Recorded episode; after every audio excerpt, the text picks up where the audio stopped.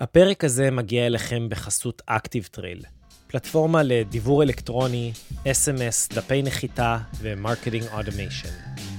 אם אתם מאזינים שלנו, בטח שמתם לב שאנחנו אוהבים לטבל את הפרקים שלנו עם תובנות אישיות מהחוויות שלנו פה בסיפור ישראלי. ואתם ודאי זוכרים שאנחנו משתמשים כבר די הרבה זמן בפלטפורמת הדיוור של Active Trail. כן, זו המערכת שאחראית לשגר לכם את סיפור ישראלי ישירות לדואר הנכנס. אז איך אנחנו יודעים מתי בדיוק ללחוץ send? שאלה מצוינת. זה בדיוק המקום לספר לכם על פיצ'ר נפלא שנקרא Predictive Delivery.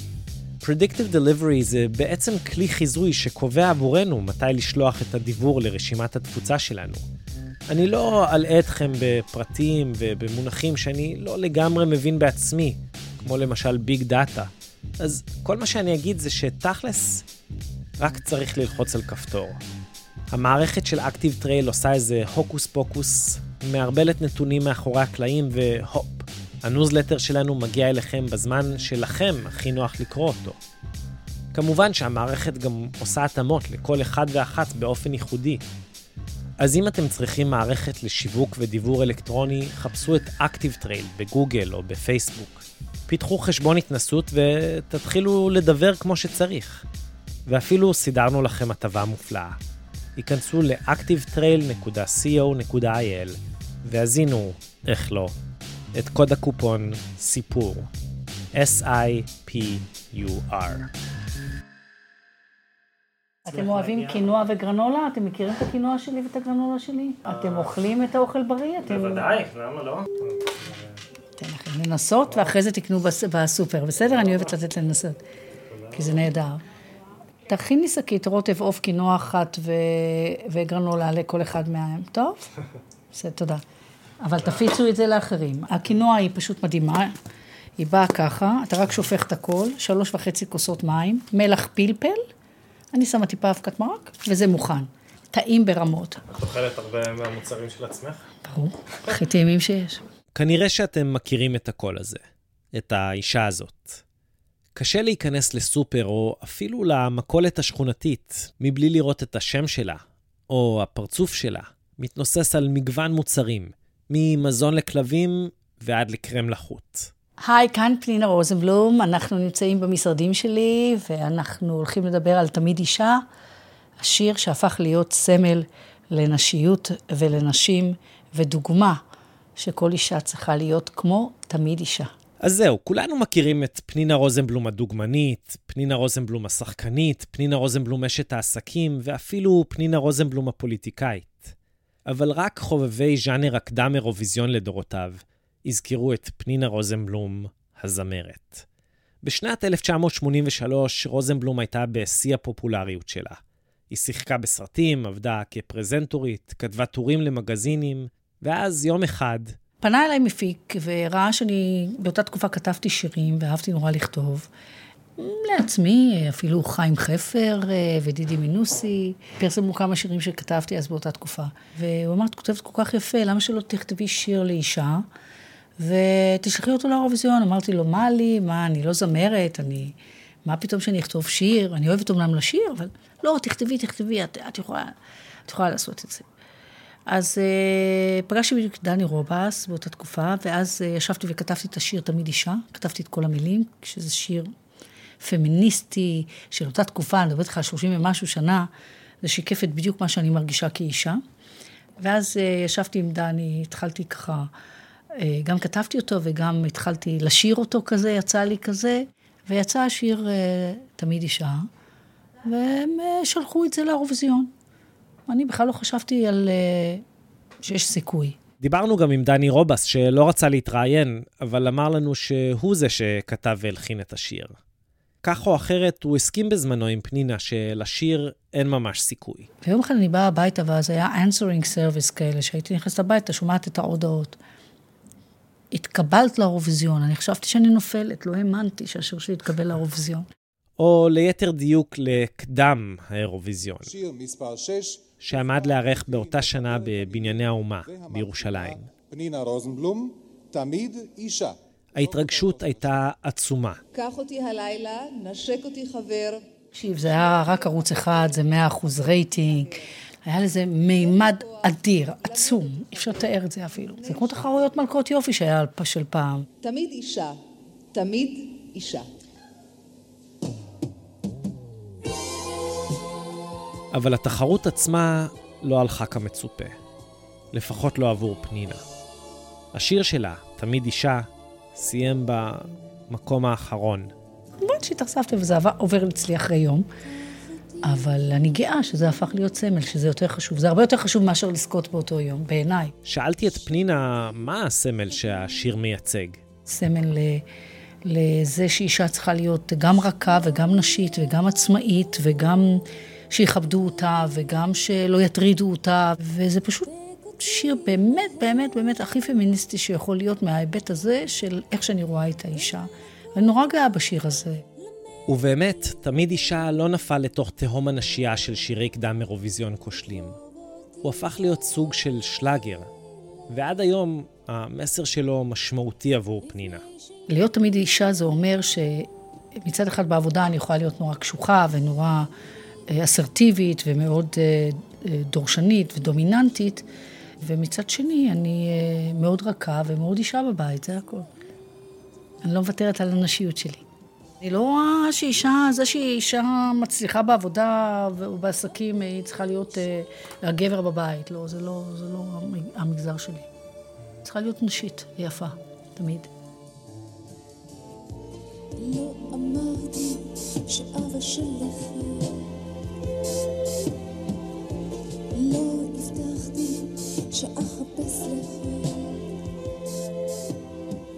אהלן, אהלן. אני מישי הרמן, וברוכים הבאים לעוד פרק של סיפור ישראלי. והפעם, תמיד אישה. אז בין אם אתם מסכימים עם פנינה ובין אם לא, אין ספק שהיא חושבת שהיא מייצגת באיזשהו אופן מודל של נשיות חזקה. אני חושבת שאני מייצגת אה, את העולם הנשי, גם הגברי, אבל בעיקר גם את העולם הנשי כדוגמה לאישה שצמחה מלמטה ושהגיעה בלי פחדים, להיות אשת עסקים מצליחה ולעשות את מה שעשיתי בחיים שלי, זה לא מובן מאליו. ואני מהווה דוגמה לנשים אחרות להעיז ולא לפחד. זהו, זה מה שחשוב.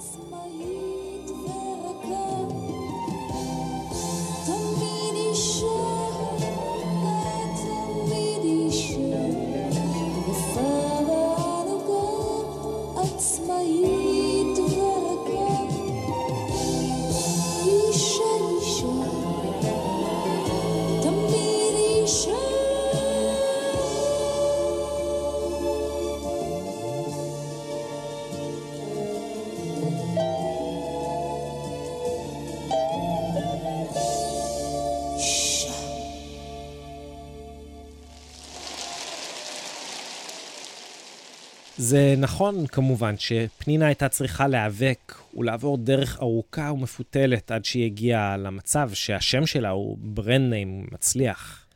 אבל עצם הנשיות שלה מעולם לא הייתה מוטלת בספק. וזה לא משהו שאפשר לומר על שתי הנשים האחרות שנפגוש בפרק שלנו היום. איסקה סמית ונדיה אברהם נולדו בעולמות שונים לגמרי. האחת בניו יורק והשנייה בבגדד. אך שתיהן הגיעו לבסוף לארץ, ואפילו יותר חשוב מכך, מצאו את הזהות האמיתית שלהן. בואו נצלול ישר פנימה. מערכה ראשונה, נדיה. הנה מאיה קוסובר. אני לא יכולה לספר לכם סיפור של 70 שנה בחצי שעה או בשעה או בשעתיים.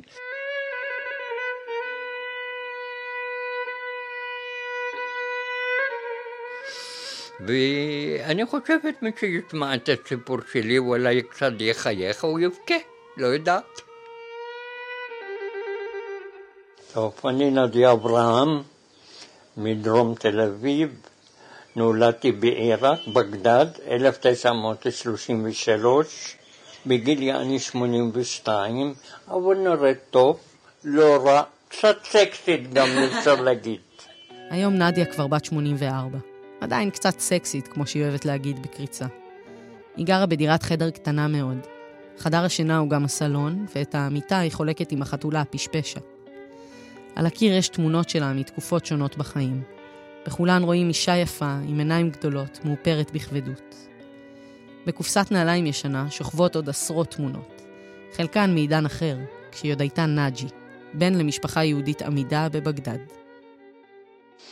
הסיפור שלי, ילד בגיל שש, חמש, אין לי מושג. עברתי תקופת מינית דרך אחד מהמשפחה. סבלתי, עניתי, בלבלתי, לא ידעתי מה זה, פחדתי. הפגיעה המינית שעבר הותירה את נפשו של נאג'י פצועה. הוא לא סיפר לאף אחד על מה שקרה, אבל הכאבים השתקפו בדרכים אחרות. נאג'י חלה והסתגר. לא יכלתי ללמוד שכל הזמן הייתי חולה, וככה לא למדתי בית ספר. נשארתי הילד הטיפש, אפשר להגיד. נאג'י אף פעם לא למד קרוא וכתוב, והפך לילד מבוהל וחסר ביטחון. ההורים שדאגו לקחו אותו למומחים ולפסיכיאטרים ברחבי עיראק. טיפלו בי רופאים הרבה, ולא ידעו מה איתי. אף אחד מהם לא הבין מה עבר על הילד שסירב לדבר. לסוד לא גליתי, נשארתי עם עצמי. הסוד נשאר בתוכי, הרגשי נשאר בי. נאג'י גדל עם הסוד, והחיים הקשים בבית הפכו בלתי נסבלים עבורו. בגיל אולי עשר, אולי שתים עשרה, כמעט ברחתי מהבית. לא הייתה לו תוכנית מסודרת, אז הוא לקח כמה גרושים ויצא לתחנת הרכבת. אני חשבתי לברוח או למצרים, או לסעודיה, או לכווית. בסוף לא יצא לי, תפסו אותי המשפחה ולקחו אותי הביתה. זה היה אח שלו שמצא אותו בתחנת הרכבת וסיכל את התוכנית. אבל חלום הבריחה של נאג'י התגשם כמה חודשים מאוחר יותר, כשההורים שלו החליטו להבריח אותו ואת אחותו הגדולה הרחק למדינת היהודים. באישון לילה הגיעה משאית. נאג'י ואחותו קפצו פנימה. חמישים אנשים כבר עמדו בצפיפות, ממש אחד על השני, והמשאית דהרה בחשאי. שלחו אותי למדינת ישראל, יבריחו אותי, לא באתי דרך עלייה, באתי דרך בריחה, דרך פרס. שם הם חיו בתנאי מעברה, יחד עם מאות יהודים שרצו לברוח. הם ישנו באוהלים והסתפקו באוכל שחילקו להם. אחות של נאג'י אכלה לחם עם בצל, והוא שתה חלב משומר מפחיות. אז אחרי חודש ימים בטהרן הגעתי לארץ והיה נורא טוב לי.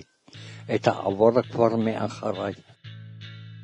נאג'י היה בן 13 כשהגיע לארץ, ואחותו הייתה בת 30. לקח להם זמן להסתגל לחיים החדשים, והם נדדו מעיר לעיר. גרתי בבנימינה, מבנימינה עברנו לתלפיות, מתלפיות עברנו לראשון ציון, אחר כך גרנו לירושלים, ואחרי אימא שלי שלחה לנו כסף, לקחנו בית קטן בשכונת התקווה וגרנו כולם. היה לי חיים הכי יפים, אפשר להגיד. כעבור כמה חודשים, כל המשפחה הגיעה לארץ. נאג'י, שתמיד היה ילד של אימא, התרגש מאוד להיות איתה שוב.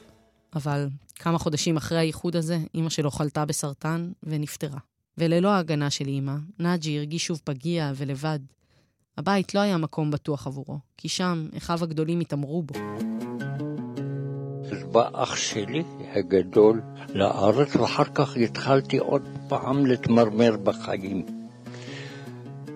היה ממש מציק לי. אם אני עובד, לוקח לי את הכסף, או היה מדריך אותי ללכת בדברים לא טובים, או להעביר לו את הסמים שמוכר ממקום למקום לבתים של עבריינים. ואי אפשר להגיד, ניסיתי פעם לברוח מהביתה ואחר כך המשטרה יחזירו אותי בגלל גיל הצעיר שלי. זה היה ניסיון הבריחה השני של נאג'י. הוא תמיד הרגיש קצת אחר וניסה למצוא דרכים לצאת לחופשי. כשהיה בן 16 הלך לצו ראשון, וחשב שאולי הצבא יפתח לו שער לעתיד טוב יותר. ניסיתי ורציתי ללכת לצבא. הלכתי והייתי הכי מאושר בעולם להגיע לצה"ל. ופתאום אני נכנסת לחדר שהיה רופאים, קצינים גדולים. הקצין נכנסתי ואני אומרת לו, נו, מתי אני נכנס לצה"ל? אז הוא אומר, אנשים כמוכם לא לוקחים לצבא, צריכים ללכת הביתה. הוא התכוון שוואלה, אני, יש לי גוף נשי, לא יודעת, לא יודעת. הייתי רזה כמו מקל סנוקר, אה, לא אהבו את הגוף שלי, לא אהבו אולי את ההתנהגות שלי. אני לא יודעת למה לא גייסו אותי לצבא. עד עכשיו אני לא יודעת. נאג'י לא ידע לתת לזה שם. הוא רק ידע שהוא צריך לברוח, ולהצליח הפעם. כשברחתי מהבית, אז הלכתי וישנתי על ספסלים בשדרות רוטשילד. אני הייתי רעיבה. הייתי הולכת ומחפשת בפח הזבל, מין זורק חתיכת לחם. ישנתי והיה חם חמסין, לא ידעתי, הייתי מתפללת לאלוהים שיבוא בן אדם ויקח אותי, יעשה מה שהוא רוצה, רק שאני אכנס להתרחץ, ואולי אני אוכל משהו. החיים ברחוב היו קשים, הישרדותיים ממש, מלווים בתחושות של בדידות וחיפוש אחר סיפוק הצרכים הבסיסיים, ואלו חשפו אותו לניצול. נער לבד על ספסל בלילה. אבל לצד הקושי העצום הזה, התחילה להתעורר בנאג'י גם תחושה של חופש, ועולם חדש נגלה לעיניו. אז יש שם מקום שעומדים כל ההומואים. כשהייתי יושבת על ספסלים ולא היה למה לאכול ולא לשתות, בערב שהיו באים את ההומואים אני הייתי שוכחת מאוכל ושוכחת מעצמי ורק להסתכל עליהם. היו קוראים לה אחד נרימן, אחד אה, פולדינה, דודה פאני, מכל העדות, אה, פרסים, עיראקים, אשכנזים, מכל הסוג, פולנים, אני שכחתי מיליון שמות, טנגוליטה, מנגוליטה, אני יודעת מה, וצוחקים ומדברים, אני ממש קניתי מהם, שיש להם כל כך חיים יפים וגרים עם המשפחות, ולי היו חיים קשים ויושן על ספסלים. בלילות התל אביבים ההם, בפעם הראשונה בחייו, נאג'י הרגיש שייך. הכרתי איזה הומו שמסובב בגנים. היה קורא לי נדיה, הוא נתן לי את השם הראשון. והתחברתי איתו, אולי התלהבתי גם ממנו בתור חבר. והלך ולקח אותי למשפחה שלו, ולקח אותי אצלהם הביתה באור יהודה. ומאז השם של נאג'י הפך לנדיה. ולחבר שנתן לה אותו קראו ויקטור. בעצם ויקטוריה. הוא גר בבית של זוג רומנים, מבוגרים, שלא היו להם ילדים ואימצו אותו. ואחר כך גם את נדיה. הם אלו שהוציאו אותה מהרחוב. אני גרתי אצלהם בבית אולי שמונה שנים, והיו איתי מאוד מאוד מאוד נחמדים וטובים. היה לי חיים הכי מאושרים בחיים, יתר מהמשפחה שלי שהתפטרתי מהם. במהלך השנים האלו נדיה עבדה במכבסה ברחוב לבנדה. היא הפעילה מכונת ניקוי יבש אוטומטית, שדרשה לא מעט עזרה ידנית. בבקרים היא השכימה בשמחה ליום נוסף של עבודה, ובערבים יצאה לבלות עם חבורת ההומואים ברחובות תל אביב. הכרנו איזה רקדן, קוראים לו מיקו, ואמר, אולי תבואו לבלגיה, תעבדו. אמרתי, אני לא ידעתי מה לעשות. אמר לי, כן, אתם תעבדו בתור נשים ותרוויחו המון כסף. אני האמנתי, לא האמנתי, הלכתי, התפטרתי מהעבודה, קיבלתי את הפיצויים. ונסענו לבלגיה, אני וויקטוריה. התחלנו לעבוד בתור מחופשים. אז הייתי בלילה מתחפש, וביום אני הולכת בתור בחור רגיל. ומבלגיה נסעתי להמבורג, מהמבורג לברלין, מעיר לעיר. והמון כסף, אפשר להגיד, המון, המון. אני לא ידעתי בעצמי מה לעשות עם הכסף. הייתי 15 שנה באירופה, ונוסעת מעיר לעיר ואני לא יודעת שום שפה, רק עברית וערבית. אז לכי תצאי ראש שם באירופה שמדברים פלאמיש וצרפתית ואנגלית וטורקית וספניולית. לצאת ראש איתם. ולמדתי, והתגברתי, לא למדתי פרפקט, אבל התחלתי להסתדר. הייתי קורא בן אדם, ואני לא יודעת אנגלית. הלו, come here, you want to make love? מכל השפות נשאר קצת קצת אצלי. זה מה שנשאר לי.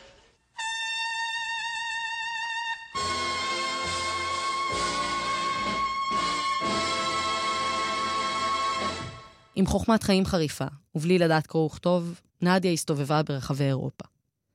ניסיתי לשאול אותה מה היו הקשיים בחיי הלילה האלה, אבל לפני שהספקתי לסיים את השאלה, נדיה הדפה אותי בתוקף. שם, היא אמרה, הרגשתי חופשייה וחזקה. הדבר היחיד שהיא חששה ממנו היה להיתפס ללא אישור עבודה ולהישלח לכלא. בכל המועדונים בהם עבדה, סיפור הכיסוי היה שהיא אחת הלקוחות, תיירת שבאה לשתות. ובכל זאת, אחרי 15 שנה, הצטברו גם הקשיים, ונדיה הרגישה שהיא לא יכולה יותר. כבר התחלתי, אפשר להגיד, להתבגר, והחלטתי לבוא לארץ. אמרתי, אני אעזוב את החיים האלה לגמרי. לא רציתי, או נגעלתי, או התייאשתי. נדיה ניסתה למצוא דרך להתחיל מחדש. הוא מצא עבודה כשותפת כלים במסעדה בתל אביב. אבל השעות המסודרות והעבודה בשכר מינימום תחת בוסית קשוחה לא ממש התאימו לה. בעל הבתית ענתה אותי עינויים מוות. עד יום אחד אני לקחתי את הצנור מעליי וזרקתי לה בפנים ואמרתי לה, יא בת זונה, מה שאני עובדת אצלך כל החודש, אני עושה אותו בשעה. היא עזבה את העבודה בטריקת דלת, ובינתיים עברה לגור אצל חבר שהכירה עוד מהימים ההם בשדרה. קארול, גרתי אצלו בדיזנגוף, בשדרות בן גרגון, קומה האחרונה. התחלנו לדבר פה ושם, הוא אומר לי, נדיה, הגיע רופא אמריקאי, אם את מעוניינת לעשות שינוי מין. האפשרות לעבור ניתוח לשינוי מין כמעט שלא הייתה מוכרת בארץ, אבל היא לא הייתה חדשה לנדיה. עבדתי שנים בכל אירופה. אני הכרתי לדי מן והכרתי גם אה, קוקסינלים, אה, גברים מנותחים, והכרתי מכל הסוג. אני לא יותר ראשונה בעולם, היו מלא. אני הכרתי אותם אישית, אישית. אני החלטתי ללכת לרופא. הרופא תכף שראה אותי הוא הסכים, רק אמר לי את ההוצאות, כמה אני צריכה לשלם, שלח אותי לפסיכיאטר, קיבלתי אישור, תכף מיד. נדיה הייתה הרביעית בארץ שעברה ניתוח לשינוי מין. הרופא היה דוקטור בורנשטיין, והאשפוז היה בתל השומר. היא לא הייתה בקשר עם המשפחה שלה שנים, ואף אחד לא ידע מה היא עוברת. ברקע, בארץ, התנהלו הקרבות של מלחמת ההתשה. והיו המון חיילים פצועים. ולי שמו אותי לא בחדר, שמו אותי בפרוזדור. אחרי שעברתי את הניתוח, החיילים היו בשוק, לא ידעו מה הייתי, מה זה, זה ראו רק מה אני מחוברת לסנורות. רוצים לדעת מה זה הסנורות? זה מסקרנות של החיילים. אז היו שואלים את האחיות, מה יש לבן אדם הזה מלא צינורות? הבן אדם הזה בודד, אין לו אף אחד, לא יבוא אף אחד לבקר אותו.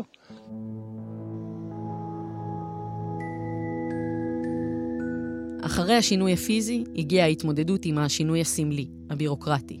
שינוי המין בתעודת הזהות ובדרכון. אבל בישראל של שנות ה-70 לא היה ממש פרוטוקול מסודר. ובמשרד הפנים לא ידעו להחליט אם היא באמת אישה. שלחו אותי למשרד הבריאות. משרד הבריאות קבע צריכים לעשות ועדת רפואים. ואני הלכתי לוועדת רפואים, שכבתי על המיטה, פתחתי רגליים, בדקו אותי איזה 12 רופא, ואמרו, את אישה לכל דבר חוץ מה שלא להביא ילדים. הסכמתי, אמרתי, ככה אני החלטתי עם הרופא. ילדים בטח לעולם לא יבוא. וככה אני הלכתי למשרד הפנים, ותכף שינו לי את התעודה מגבר לאישה. עם דרכון חדש וריק לגמרי מחתימות, שמתנוססת בו תמונה של אישה עם עיניים גדולות, נדיה המריאה שוב לאירופה. הפעם לברלין. והייתי צריכה לעבוד מתחת בית מלון למטה. לעלות עם כל הקליינט, אני, אני גומרת איתו בחמישים או שלושים מרק, אז אני עולה, אני צריכה לגמור אותו, ואני לא רגילה לאלה. אני רגילה לקחת כסף ולקחת כסף ולקחת, ואחר כך לא לתת שום דבר עבור התמורה. אז בסוף החלטתי לבוא לארץ ולעזוב את כל החיים של אירופה בצרחון שלהם. נדיה חזרה לתל אביב כדי להישאר, לתמיד.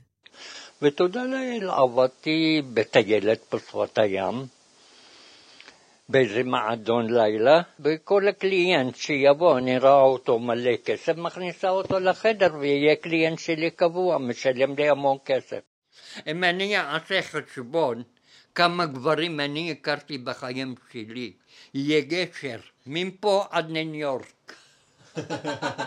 כל, כל העשירים, כל אלה שיש להם רגשי נחיתות ומתביישים מנשים שלהם מגיעים אליי בכל מחיר שאני רוצה. וככה במשך שנה קניתי בית. נדיה התבססה. הבית שקנתה בצפון הישן של תל אביב נתן לה שקט וביטחון. היא התרחקה מאוד מהנער שהייתה, זה שישן על ספסלים ורעב ללחם. ערב אחד, חברה שלה באה וסיפרה לה על ילד צעיר שישן ברחוב. מה אני יושן ברחוב ילד? אין לו משפחה? אומרת לי, לא יודעת. אז אמרתי לה שתביא אותו, והיא הביאה אותו. ילד היה כל כך נחמד וטוב, תכף התלהבתי ממנו, ההוא נזכרתי בחיים שלי, שאני ישנתי ברחוב ולא היה לי מה לאכול. אז לקחתי אותו, והתחלתי לאט לאט להתרגל עליו ולאהוב אותו. נדיה גידלה אותו כאילו היה הבן שלה. בגיל 18 התגייס לחיל האוויר, וזהו, העולם ימשיך איתי, היה נורא טוב לי. עבר שנים, אי אפשר להגיד, התחתן, יביא ילדים, ילד וילדה. לי הייתי הכי מאושרת שהיה לי את הילדים שלו ביד שלי. ואחר כך נגמר.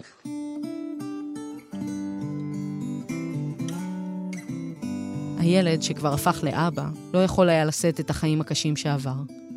הוא מת בצורה פתאומית, ומותו היה טרגי. נדיה נותרה שבורה. זאת הייתה הפעם הראשונה שהיא הרשתה לעצמה להכניס מישהו ללב שלה כך. להתקרב באמת, להפוך אותו למשפחה. זה היה לי נורא קשה, ואני אני לא תפקדתי. ילד היה, הוא הכי יקר בשבילי מכל העולם. לא אחים ולא משפחה ולא אף אחד. הוא היה בשבילי הכל. שיהיה זכרונו לברכה, מה אני אגיד? נדיה החליטה להזמין את אלמנתו ושני ילדיו הקטנים לעבור לגור איתה. הם חיו יחד כמעין משפחה במשך 18 שנה. בשלב מסוים היחסים הפכו מורכבים, ושוב נדיה הרגישה שהיא צריכה לצאת מהבית כדי לשמור על החופש שלה. אני ממש לא אוהבת לחזור על החיים שהייתי חיה במשפחה. אז אני לקחתי את עצמי והלכתי והשארתי להם את, את הבית, יהיה להם לבריאות מכל הלב. אחרי שנים שלא הייתה בקשר עם המשפחה, בגיל 72, נדיה חזרה לשכונת התקווה ועברה לגור בנחלה המשפחתית, בדירת חדר קטנה שאביה הוריש לה. מהקירות ניבטות אליה התמונות שלה בצעירותה. היא מביטה בהן חזרה ואומרת לי בחצי חיוך, הזקנה תתפוס את כולם בסוף, אין אחד שלא ימות. היא חושבת על המוות שלה ואומרת בקריצה שמגיע לה להיקבר בטרומפלדור, ליד כל המייסדים. אבל מה שבאמת חשוב לה, זה לתרום ספר תורה על שמה לבית הכנסת בשכונה. נדיה עושה חשבון רק עם אלוהים ועם עצמה. ובאמת, היום בגיל 84, מתקיימת איזו מין סגירת מעגל שלה, עם החיים שעברה והזיכרונות שעולים, עם החופש שביקשה, ובסוף גם השיגה. היה נורא טוב לי ואהבתי את החיים שלי, אני אף פעם לא חס וחלילה נגד מאז שברחתי מהבית, עד שהגעתי לתחפושת, ואחר כך לניתוח ולזה, ותמיד אני הייתי מאושר בחיים שלי, זה אני רציתי, אני בחרתי. ואני חייתי את החיים שלי בזה הכי יפה והכי טוב לי בעולם. עשיתי מה שאני, הלב שלי דרש ומה שרצה. זהו, יותר יפה מזה אין בן אדם יחיה בחגים חופשי וטוב לו. את חירותי, שמרתי לי אותך כמו כוכב בסער. את חירותי, עזרת לי לעמוד בכל כאב וצער. ולצעוד בדרכי גורלי, עד תבוא גם עליי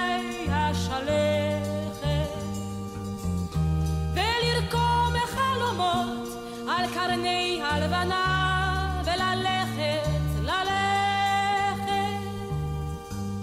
חירותי למען רצונך את שבועותיי הפרתי.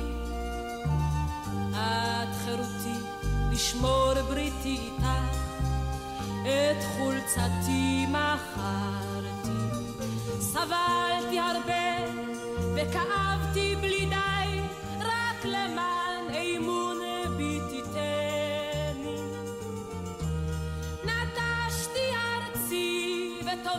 ידידיי, ושלך רק הנה. מאיה קוסובר, שהגישה לכם את הסיפור הזה, ערכה אותו יחד עם רותם פוגל.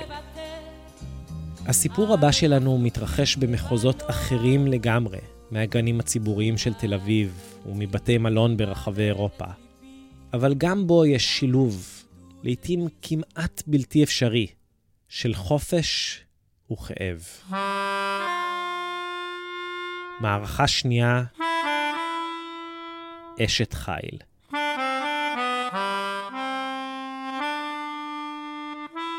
הסיפור שלנו מתחיל עם שיחת טלפון לא צפויה. אי שם בתחילת שנות התשעים, בימים שמיד אחרי מלחמת המפרץ. ושמעתי את הקול של הרב, והוא שאל אפשר לדבר עם יעקב סמית. אני אמרתי, כן, מדבר. והוא אמר לי שאתה חייב לבוא אליי בשעה כזאת ביום זה, וזה מאוד חשוב, ולא מותר לך להגיד לא. אני מצפה שאתה תקשיב אליי ואתה תבוא אליי. יעקב, שלימד תורה ברובע היהודי בירושלים, היה מאוד מופתע לשמוע את הרב מעברו השני של הקו. בדרך כלל יש לו מזכיר, המזכיר הוא מתקשר למי שהוא צריך לדבר איתו. אז למה הוא התקשר אליי? אני הייתי מישהו קטן, והוא היה אחד מהגדולים פה בירושלים. הייתה לו תחושה לא טובה. האינטואציה שלי אמרה לי, בטח זה לא טוב. אבל בכל זאת, הרב ביקש, אז יעקב ציית.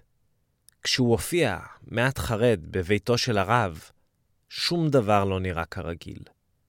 אתם רואים, יעקב כבר ביקר שם בעבר, והוא זכר שבפעם הקודמת הייתה המולה גדולה. היה תואר ארוך, וחיכינו אולי שעה, שעה וחצי, והמזכיר שלו פתח את הדלת, והוא סידר את הכל. אבל הפעם, הפעם הכל היה שונה. אף אחד לא היה שם, אף אחד. לא היה טוב בכלל, לא היה אף אחד, היה ריק. אז אני צרתי את הפעמון בדלת, והוא פתח את הדלת, הוא בעצמו, והוא רב גדול פה, והוא כמעט לא רצה להסתכל עליי. כמו, בוא תיכנס. והוא הסתכל ברצפה. אני התחלתי לשבת, והוא אמר לי, אין סיבה לשבת. תעמוד, מה שאני צריך להגיד לך, ייקח לי דקה. בלי להניד עפעף, הרב התחיל לדבר. אני שמעתי מאנשים שאפשר לסמוך עליהם, שאני מאמין אותם, שאתה חייב על העבירה של משכב זכר. אתה אשם להיות גיי. ועכשיו אני אומר לך, אם אתה תמשיך ללמד בוחרים פה בירושלים, אני בעצמי, ותקשיב מה שאני אומר, אני מבטיח שאני אעשה בעיות לילדים שלך, שהם יקבלו בושה בציבור. יעקב היה כל כך עמום, שהוא לא היה בטוח שהוא בכלל הבין מה בדיוק קרה. אז הוא שאל. אתה מאיים עליי? עם הילדים שלי? לי אני מבינה, אבל לילדים, ילדים שלי, הוא אמר, בדיוק. אתה מבין בדיוק מה שאני אמרתי. בלי חמלה. אני התחלתי לבכות. אני אמרתי, איך אני יכולה לפרנס את המשפחה, את הילדים, שהם צריכים לאכול? אני האבא שלהם. הוא אמר לי, זה לא בעיה שלי, זה בעיה שלך. אתה, מה שאתה עושה, זה מגעיל. It's disgusting. עכשיו, אני לא רוצה שאתה תישאר במשרד שלי, לך, תצא. אז אני יצאתי, אני הלכתי הביתה, אני הורדתי את הכיפה, ואני אמרתי לקדוש ברוך הוא, להשם, אין מקום בשבילי פה. אם ככה הרב, שהוא מקבל כל כך הרבה כבוד, אפילו ממני, אם ככה הוא מדבר אליי, זה אי אפשר שאני יכולה להמשיך ככה. אי אפשר. אני בכיתי, אני בכיתי. אני אמרתי להשם, איך, איך, איך, איך זה יכול להיות? החיים שלי כמו בניין שנופל, שיש כמו רעידת האדמה בתוכי.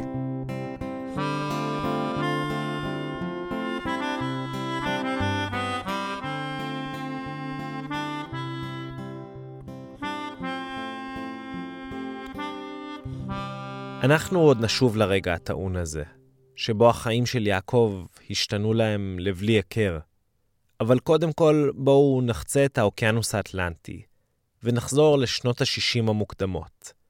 לתקופה שבה ליעקב עוד קראו בכלל ג'ף. אנחנו בלונג איילנד, ניו יורק, ומשפחת סמית, משפחה יהודית מהמעמד הבינוני, מגדלת נער, ביישן וקצת נשי. יום אחד, כשהוא היה בן 16, ג'ף יצא לבלות עם חבורה של ילדים מבית הספר. זה היה חופש בדצמבר, ואני הייתי עם החברים שלי, ויצאנו מן האוטו, ואני הלכתי עם כמה חברים קדימה, ופתאום אחד מהלך אחורה אמר לי, לפני כולם, ג'ף, למה אתה הולך כמו בחורה, כמו בת? אני לא ידעתי איך לענות לו, הייתי ממש מתביישת. אבל בתוך תוכו, ג'ף אמר לעצמו, Tell me something that I don't know. תגיד לי משהו שאני לא יודעת. אתם מבינים, כתיכוניסט, ג'ף אף פעם לא הרגיש בנוח בתוך הגוף שלו.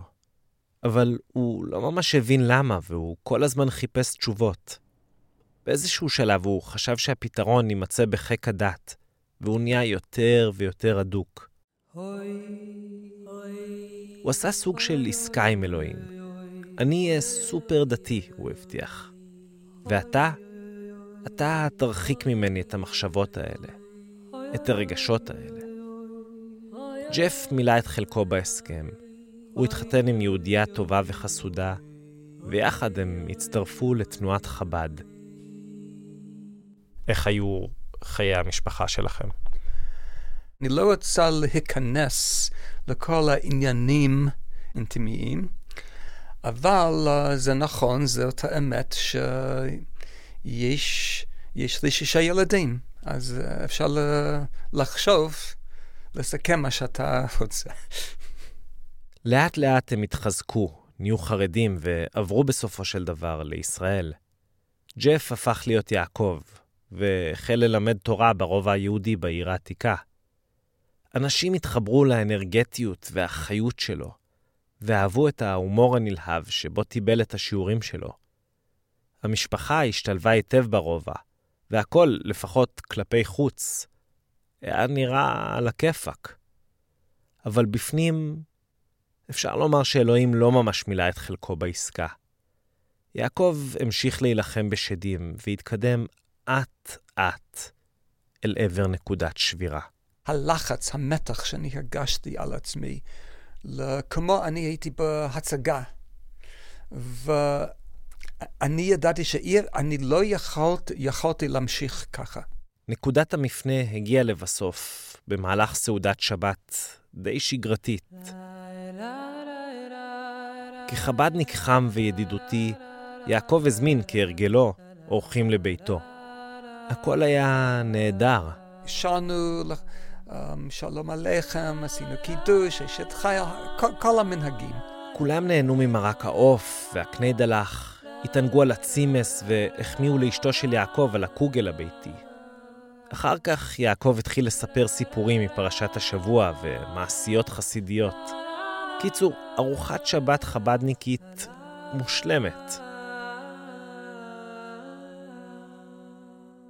אז אוקיי, אחרי הסעודה, אחרי ברכת המזון, כל האורחים התחילו לצאת עם מחמאות, איזה שבת יפה, משפחה יפה, בעלת הבית יפה, והבעל יפה, ממש היה טוב.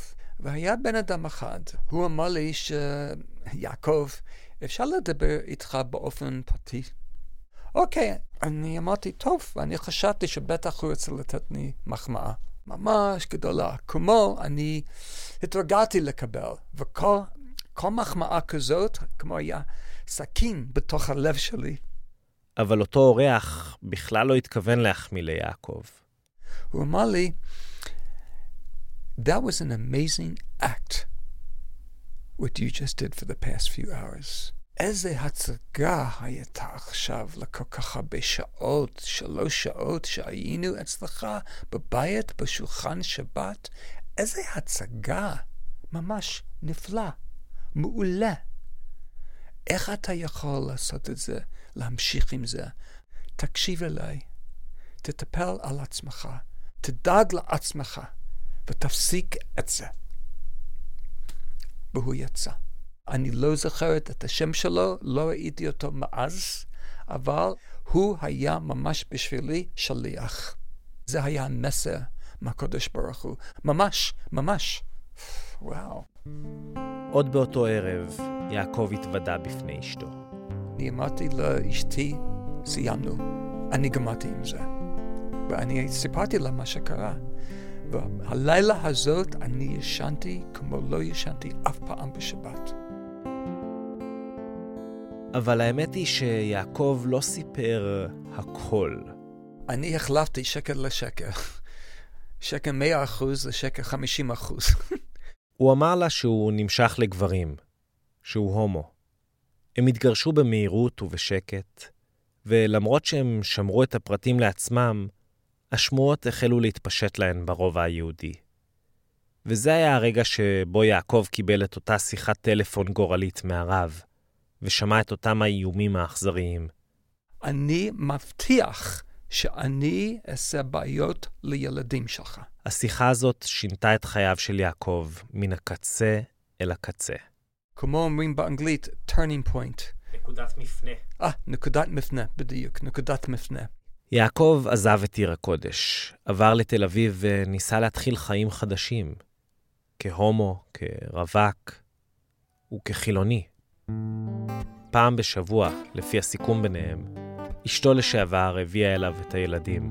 הם באו אליי אחרי הצהריים, אני בישלתי ארוחת הערב. הם היו פורסים סקאשים על רצפת דירת הסטודיו הקטנטנה שלו, ועושים מעין קמפינג. ובביקורים האלו, יעקב היה שב ולו רק בכדי לגונן עליהם, להיות האיש שפעם היה. כל פעם שהם באו, אני, uh, אני לבשתי עם הכיפה. צריך לעשות את זה פרק אחרי פרק אחרי פרק, בגלל שפתאום יום אחד כל החיים שלהם, כמו uh, הייתה רעידת אדמה בחיים שלהם גם כן. יעקב חיכה כל השבוע לביקורים הללו. זה נתן לי המשך של מטרה בחיים שלי, אני אחד מההורים שלהם. ולראות אותם, ולבשל, ולעשות כיף איתם, לעזור להם בשיעורי בית, היה ממש, זה היה כמו השבת שלי בשבוע. אומרים בעברית highlight? זה היה highlight, כן. אבל בשביל הילדים זה היה קשה, מוזר, מבלבל, ובעיקר פשוט כואב. הם היו נבהלו, ממש נבהלו, הם היו בשוק. בשוק. פתאום יום אחד אבא ואימא אומרים להם שעכשיו אין משפחה כמו שאתם התרגלתם. אחד הבנים שלו אמר לו שכל פעם שהם רואים אותו... זה כמו שאתה נותן לי מכה. אני לא יודע מה לצפות. מה יהיה עכשיו? מכה אחרי מכה אחרי מכה, מתי זה יגמור? אין סוף לזה. יעקב, אם נודה באמת, לא מצא מנוח בתור גיי תל אביבי. אחרי חצי שנה לא יכולתי להמשיך עם החיים ככה. הוא התגעגע לרוחניות של ירושלים, למגע המחוספס של אבני הרוב העתיקות, לרוח הקרירה של אוויר הערים, אבל הוא ידע שהוא לא יוכל לחזור לשם, אל החיים הקודמים שלו. אז בצר לו הוא עזב. יעקב חזר לארצות הברית, לניו יורק, ואל שמו המקורי, ג'ף. אבל הבדידות שהוא חש בתל אביב רק החמירה שם, כשאוקיינוס שלם הפריד בינו לבין ילדיו. ואז, יום אחד, בעודו יושב בפארק ומעלעל במגזין, הוא נתקל במאמר שסיפר את סיפורה של אישה שעברה תהליך של שינוי מין. עם הורמונים, עם ניתוח, עם כל התהליך. כל הטרמינולוגיה הזאת הייתה לגמרי חדשה עבור ג'ף. אני לא שמעתי את המילה טרנסג'נדר. צריכים לזכור שאני גרתי בעולם של חב"ד, לא היה לנו טלוויזיה, לא קראנו מגזינים רגילים, עדיין לא היה אינטרנט. והכתבה ריתקה את ג'ף. אותה אישה הוא קרא חיה כל חייה כגבר. היא נישאה, הולידה ילדים, ואז, כשהם כבר גדלו ועזבו את הבית, היא התגרשה והחלה את תהליך השינוי. ואני אמרתי, רגע, זה בדיוק כמוני. זה ממש בד... אני, כמו אני קוראת על עצמי. בשביל ג'ף, הגילוי שיש עוד אנשים כמוהו היה לא פחות ממהפכני. אף פעם לא ידעתי שזה אפשר לעשות את זה. והמילים כמו טרנסג'נדר, טרנסקשואל וניתוחים לשנות את המין ולקחת הורמונים ויש תהליך, זה היה כמו וואו, וואו, אני קיבלתי כמו תרופה. זה היה ממש בשבילי תרופה. היא נתנה לי את המפתח לצאת מבית כלא, ממש. ואני אמרתי לעצמי, אם יש עוד אחד כמוני, צריך להיות עוד עשר, עוד עשרים. רק לדעת שיש עוד אחד, זה היה כמו, ממש פתאום, לא הרגשתי שאני לבד. נרעש, ג'ף הלך הביתה, ומחשבה אחת ויחידה ממלאת את ראשו. אולי יש אפשרות לשנות את הגוף שלי? אולי, אולי, אולי, זה בפנטזיה שלי, זה... אני חלמתי ככה. זה היה בשנת 92, וג'ף, שהיה אז בן 41, יצא למסע ארוך ומאתגר אל עבר החופש, אל עבר הנשיות האותנטית שתמיד הייתה שם. לאט לאט הוא החל לחיות כאישה. ממש כמו אישה. יום ולילה. בבית, במשרד, בעבודה. ואז, ב-2004, ברגע ספונטני בשדה תעופה בקולורדו, הגיע רגע האמת. אני אמרתי, טוב, אני מוכנה להיכנס לשירותים של נשים. פעם ראשונה בחיים שלי. אף פעם לא הייתי בשירותים של נשים. ההחלטה הזאת סימלה התחלה חדשה. הייתי ממש עצבנית, אז אני נכנסתי, ופתאום אני הרגשתי כל כך נורמלית. לא, לא הרגשתי באנרגיה את הלחץ, את המתח שכל הזמן הרגשתי בשירותים של גברים. בשבילי זה להשוות לשירותים של גברים, אף אחד לא אפילו מסתכל, לא, לא אפילו להגיד ש, שלום, היי, מה שלומך, או את הנעליים שלך, ממש יפה מאוד, יפות ממש. כולם דואגים שאם אני מסתכל על השני, הוא היה חושב שאני גיי, וזה כמו שזה הדבר הכי גרוע בעולם. ואפשר להרגיש את, את הלח, את המתח. שירותים של נשים זה כמו תרבות. תרבות, אפשר לדבר, לספר סודות על, ה, על הדייט, על הבחור, על החבר. וזה התחיל בשבילי את החוויה ממש בעולם של נשים, שאף פעם לא, לא נכנסתי לחוויה כזאת. כמו שעכשיו אני יכולה לנשום. ג'ף החליף את שמו לג'סיקה. וג'סיקה החלה לקחת הורמונים, ולימים גם עברה ניתוח לשינוי מין. ואז היא התחילה שוב לצאת לדייטים, הפעם כאישה. אלא שזה לא הלך חלק. בלגן אחרי בלגן אחרי בלגן. ברגע שהגברים הבינו שג'סיקה היא טרנסג'נדרית, הכל התפוצץ. את טרנסג'נדרית? אני... קודם כל, אני סטרייט. למה אתה צריך להגיד לי שאתה סטרייט? אני מקווה שאתה סטרייט. את לא מבינה. מה שאני מתכוון, ש... את טרנסג'נדר זה, זה, זה יותר מדי בשבילי. קחו את הדייט הזה לדוגמה. ג'סיקה יצאה לשתות עם גבר שהיא פגשה באתר היכרויות. הם צחקו, נהנו. הוא אמר, את יפהפייה יותר יפה מהתמונה. יש, אתה יודע, באונליין לפעמים התמונה מגזימה את המציאות. הוא אמר שההפך, שאת נראית כל כך יפה, ואת עדינה, ואת ממש נשית. ואז, בבת אחת, כל טון הדיבור שלו השתנה. אני זוכרת שהידיים שלי היה ככה על השולחן, ופתאום הוא הסתכל על הידיים שלי. וכמו האנרגיה נשתנה לגמרי. יש משהו שאני צריך לדעת עלייך? הוא שאל אותה. אני אמרתי, אני חושבת, יש הרבה דברים, זה רק דייט הראשון. לא, לא, זה לא... את מבינה על מה שאני מתכוון. אני אמרתי לו, לא, באמת, אני לא. הוא אמר לי, תסתכלי ביד, בידיים שלך. בדרך כלל נשים, יש להן ידיים יותר קטנות. יש משהו שאני חייב לדעת עלייך? אני אמרתי לו, או שאני נולדתי טרנסג'נדר ואני עשיתי שינוי מין שלי? הוא אמר, אני, זהו, אני לא יכול להמשיך בגלל העובדה הזאת, בגלל האהבה שלך. אני אמרתי, בגלל האהבה שלך, אי אפשר להמשיך. אני לא יכולה להמשיך עם מישהו שהוא מתרכז על ההיסטוריה שלי. אני רוצה לחיות בהווה, לא בעבר. ג'סיקה חזרה הביתה נסערת, וניגשה למחשב. מיד אני שיניתי את הפרופיל, אני אמרתי את זה במשפט אחד. אני טרנסג'נדרית, אני עשיתי את כל התהליך, עכשיו אני, אני אישה, ואם יש בעיה בזה, אני מבינה, זה, אתה לא בשבילי. לא תתקשר אליי. לא לקח הרבה זמן עד שג'סיקה מצאה חברות, אפילו אהבה עמוקה. אבל היה מכשול נוסף שהיא הייתה צריכה לעבור. ההורים שלה. בהתחלה היה מאוד מאוד קשה להם. אני כתבתי להם מכתב, שמונה דפים, אם אני זוכרת טוב, ואני הסברתי את הקטע, מה שאני עכשיו עושה. אימא שלי התקשרה אליי אחרי שהם קיבלו את המכתב, והיא אמרה לי פשוט, אבא ואני כל הזמן תמכנו אותך עם כל ה-ups and downs, אבל עכשיו זה יותר מדי בשבילנו.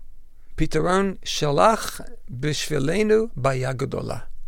עכשיו יש לנו בעיה בגלל שיש לך פתרון. אני אמרתי, עצוב, אני עצובה, אבל אני מבינה. ואני פה, אני פה. בסופו של דבר, ג'סיקה נסעה לבקר את ההורים שלה, בפלורידה. נסעתי לבית שלהם, ואני כבר ידעתי שזה לא טוב להיכנס לבית, לפי ההוראות של אבא שלי. הוא לא היה מוכן לראות אותי. אבל אימא באה בחוץ, והיא יצאה מן הבית, ואני יצאתי מן האוטו, והסתכלנו אחד לשנייה, וחיבקנו, ושתינו בכינו קצת. וזה מה שהיא אמרה לי, שהיא הסתכלה אליי בעיניים, והיא אמרה לי, ג'סיקה, את לא חייבת להסביר את המצב. זה קשה לי במחשבות שלי, אבל בלב שלי אני תפסתי את כל העניין. אני רואה משהו בעיניים שלך, שאף פעם בחיי, מאז שאת נולדת, אני אף פעם לא ראיתי. אני רואה שלווה, אני רואה שקט פנימי.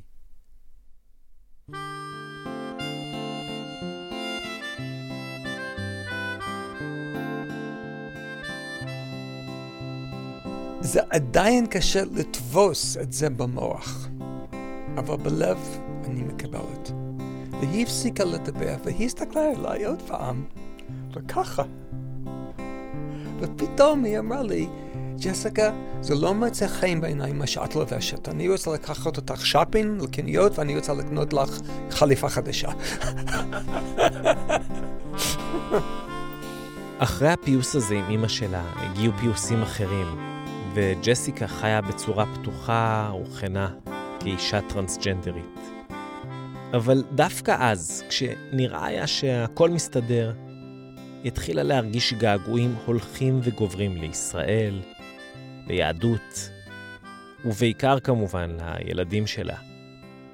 אז היא החליטה לשוב למקום היחיד שבו היא מרגישה באמת בבית, לירושלים. הדבר הראשון שהיא עשתה? מיד אחרי הטיסה אני הלכתי לכותל. ג'סיקה נכנסה בפעם הראשונה בחיים שלה לעזרת הנשים. והצעד הראשון בתוך התחום של עזרת הנשים, אני הרגשתי, אה, עכשיו אני הגעתי הביתה. It was so ordinary that it was so extraordinary. כל כך נורמלית, שזה היה בשבילי כל כך לא נורמלית. יום אחרי הביקור בכותל, ג'סיקה הלכה למשרד הפנים. שם היא הוציאה תעודת זהות חדשה ושינתה את שמה פעם נוספת. לאחר שנולדה כג'ף, עברה להיות יעקב, שבה והייתה ג'ף, ואז החליפה לג'סיקה, היא החליטה לבסוף לבחור בעסקה. והשם הזה, ככה היא אומרת, יהיה השם האחרון שלה. לראשונה בחייה דברים פשוט הסתדרו במקומם. כמו שאני אומרת, אני אישה בת 60, ומה אני עושה? מה אני עושה? אני אוכלת, אני מלמדת, אני מתפללת, אני מבשלת, אני uh, עושה קניות בשוק. חיים רגילים. בשבילי זה היה כמו חלום, כמו עולם הבא, כמו אחרי בביאת המשיח. אבל לשלווה של עסקה יש גם צדדים קשים. אני שלמתי ואני ממשיכה לשלם מחיר מאוד גבוה, הכי גבוה בחיים שלי. היחס עם הילדים. בין השישה ילדים, רק שניים עכשיו מדברים איתי, ממש קצת. מפעם לפעם. וזה גם כן קשה. אני לא יודעת מה יותר קשה, שאף פעם לא מדברים איתי, מפעם לפעם מדברים איתי. אני לא מתלוננת, אני, אני אקבל מה שאני יכולה לקבל, אבל גם וגם קשה. המצב קשה. אני, כל יום אני רוצה להיות בקשר איתם, כל יום. יש לי נכדים שאף אני לא מכירה אותם, אני לא ראיתי אותם בחיי. אני מפסידה את כל השמחות. במשפחה.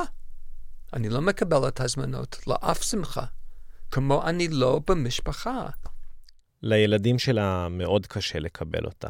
כמו אחד מהם uh, הסביר לי שעכשיו אני רואה שאני יושב עם אישה מאוד נחמדה, עדינה ויפה, ו... אבל לאן הלך את האבא שלי?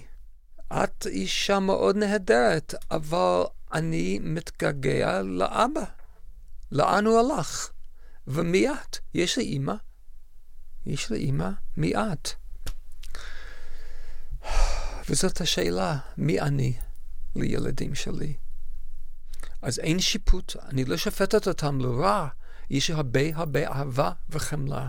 ואני מתפללת לקדוש ברוך הוא שהוא ייתן לי הזדמנות להראות להם את האהבה שלי. אשת חיל ובינתיים, עד שזה יקרה, עסקה מסרבת לאבד תקווה. כל יום שישי כמובן, אני מדליקה את השבת, נרות שבת, ואני מדליקה שמונה נרות.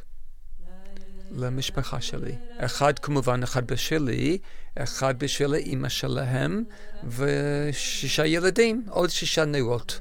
הם המשפחה שלי. ואני מתפללת כל שבת כאשר אני מדליקה, שכמו כל הנרות ביחד, שהם שוב ירצו להיות איתי ביחד, בשבת נשב ביחד, ונשיר ביחד, ונאכול ביחד, ונחוג את השבת ביחד.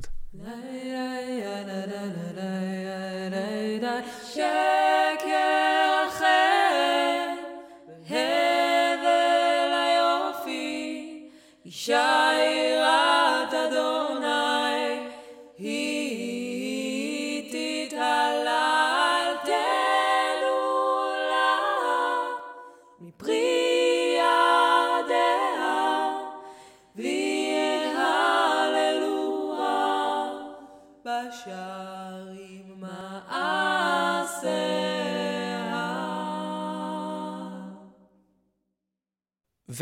וזהו זה, זה הפרק שלנו, שהוא גם הפרק האחרון של העונה.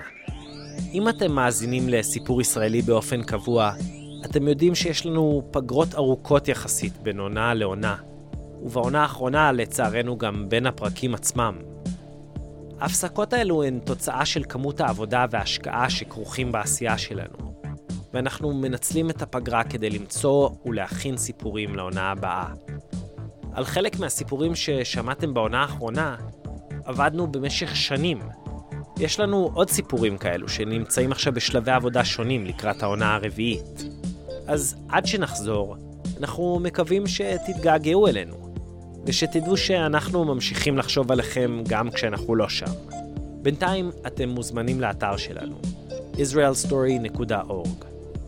אם עוד לא שמעתם את שאר הפרקים שלנו, בעברית ובאנגלית, הם כולם שם, בחינם כמובן, או בפיד שלכם בטלפון. אנחנו תמיד תמיד נשמח לשמוע מכם. מה חשבתם על העונה, או על סיפורים ספציפיים, הצעות לשינוי או שיפור, וכמובן, כמובן, אנחנו תמיד בשוק לסיפורים. אז פיקחו אוזניים ואם נתקלתם בסיפור מעניין, דברו איתנו. טוב, תשמרו על עצמכם, תלבשו משהו חם בחורף, תשתו הרבה תה לואיזה, ונשתמע בעונה הבאה של סיפור ישראלי. את הפרק היום ערך יוחאי מיטל, שגם הלחין חלק מהמוזיקה. בסיפור של איסקה שמעתם גם מוזיקה מקורית של רוני וגנר והאחיות לוז המקסימות, ששרו את אשת חיל בסוף. צוות סיפור ישראלי כולל את מאיה קוסובר, רועי גילרון, שי סטרן, יוחאי מיטל, זאב לוי, אביבה דה קורנפלד, איב שניידר, ארי וניג, חנה ברג ויולי שילוח. סלע וייסבלום מיקסס את הפרק. תודה לבני בקר, מולי ליבינגסטון, ראול ווטליף, נעמי שניידר, וכמובן לנותני החסות שלנו, Active Trail. מערכת דיוור, SMS, דפי נחיתה ו marketing automation, שתומכים בסיפור ישראלי.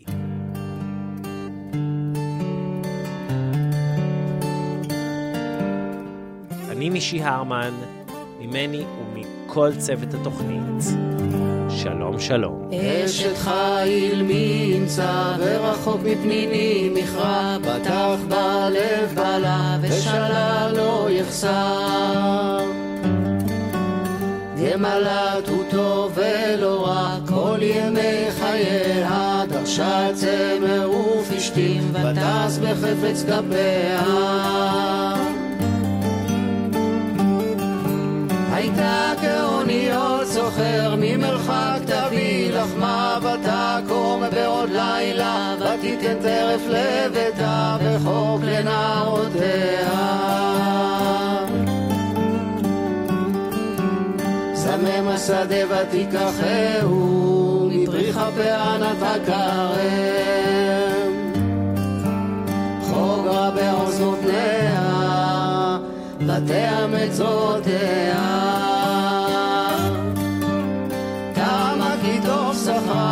יכבה בלילה נרה ידיה שילחה בקישור וכפיה תמכו בדרך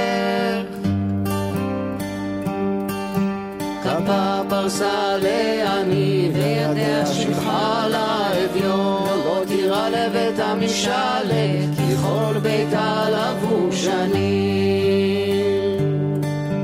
מרבדים עשתה לה שש בארגמן לבושה נודע בשערים בלה בשבטו עם זקני הארץ.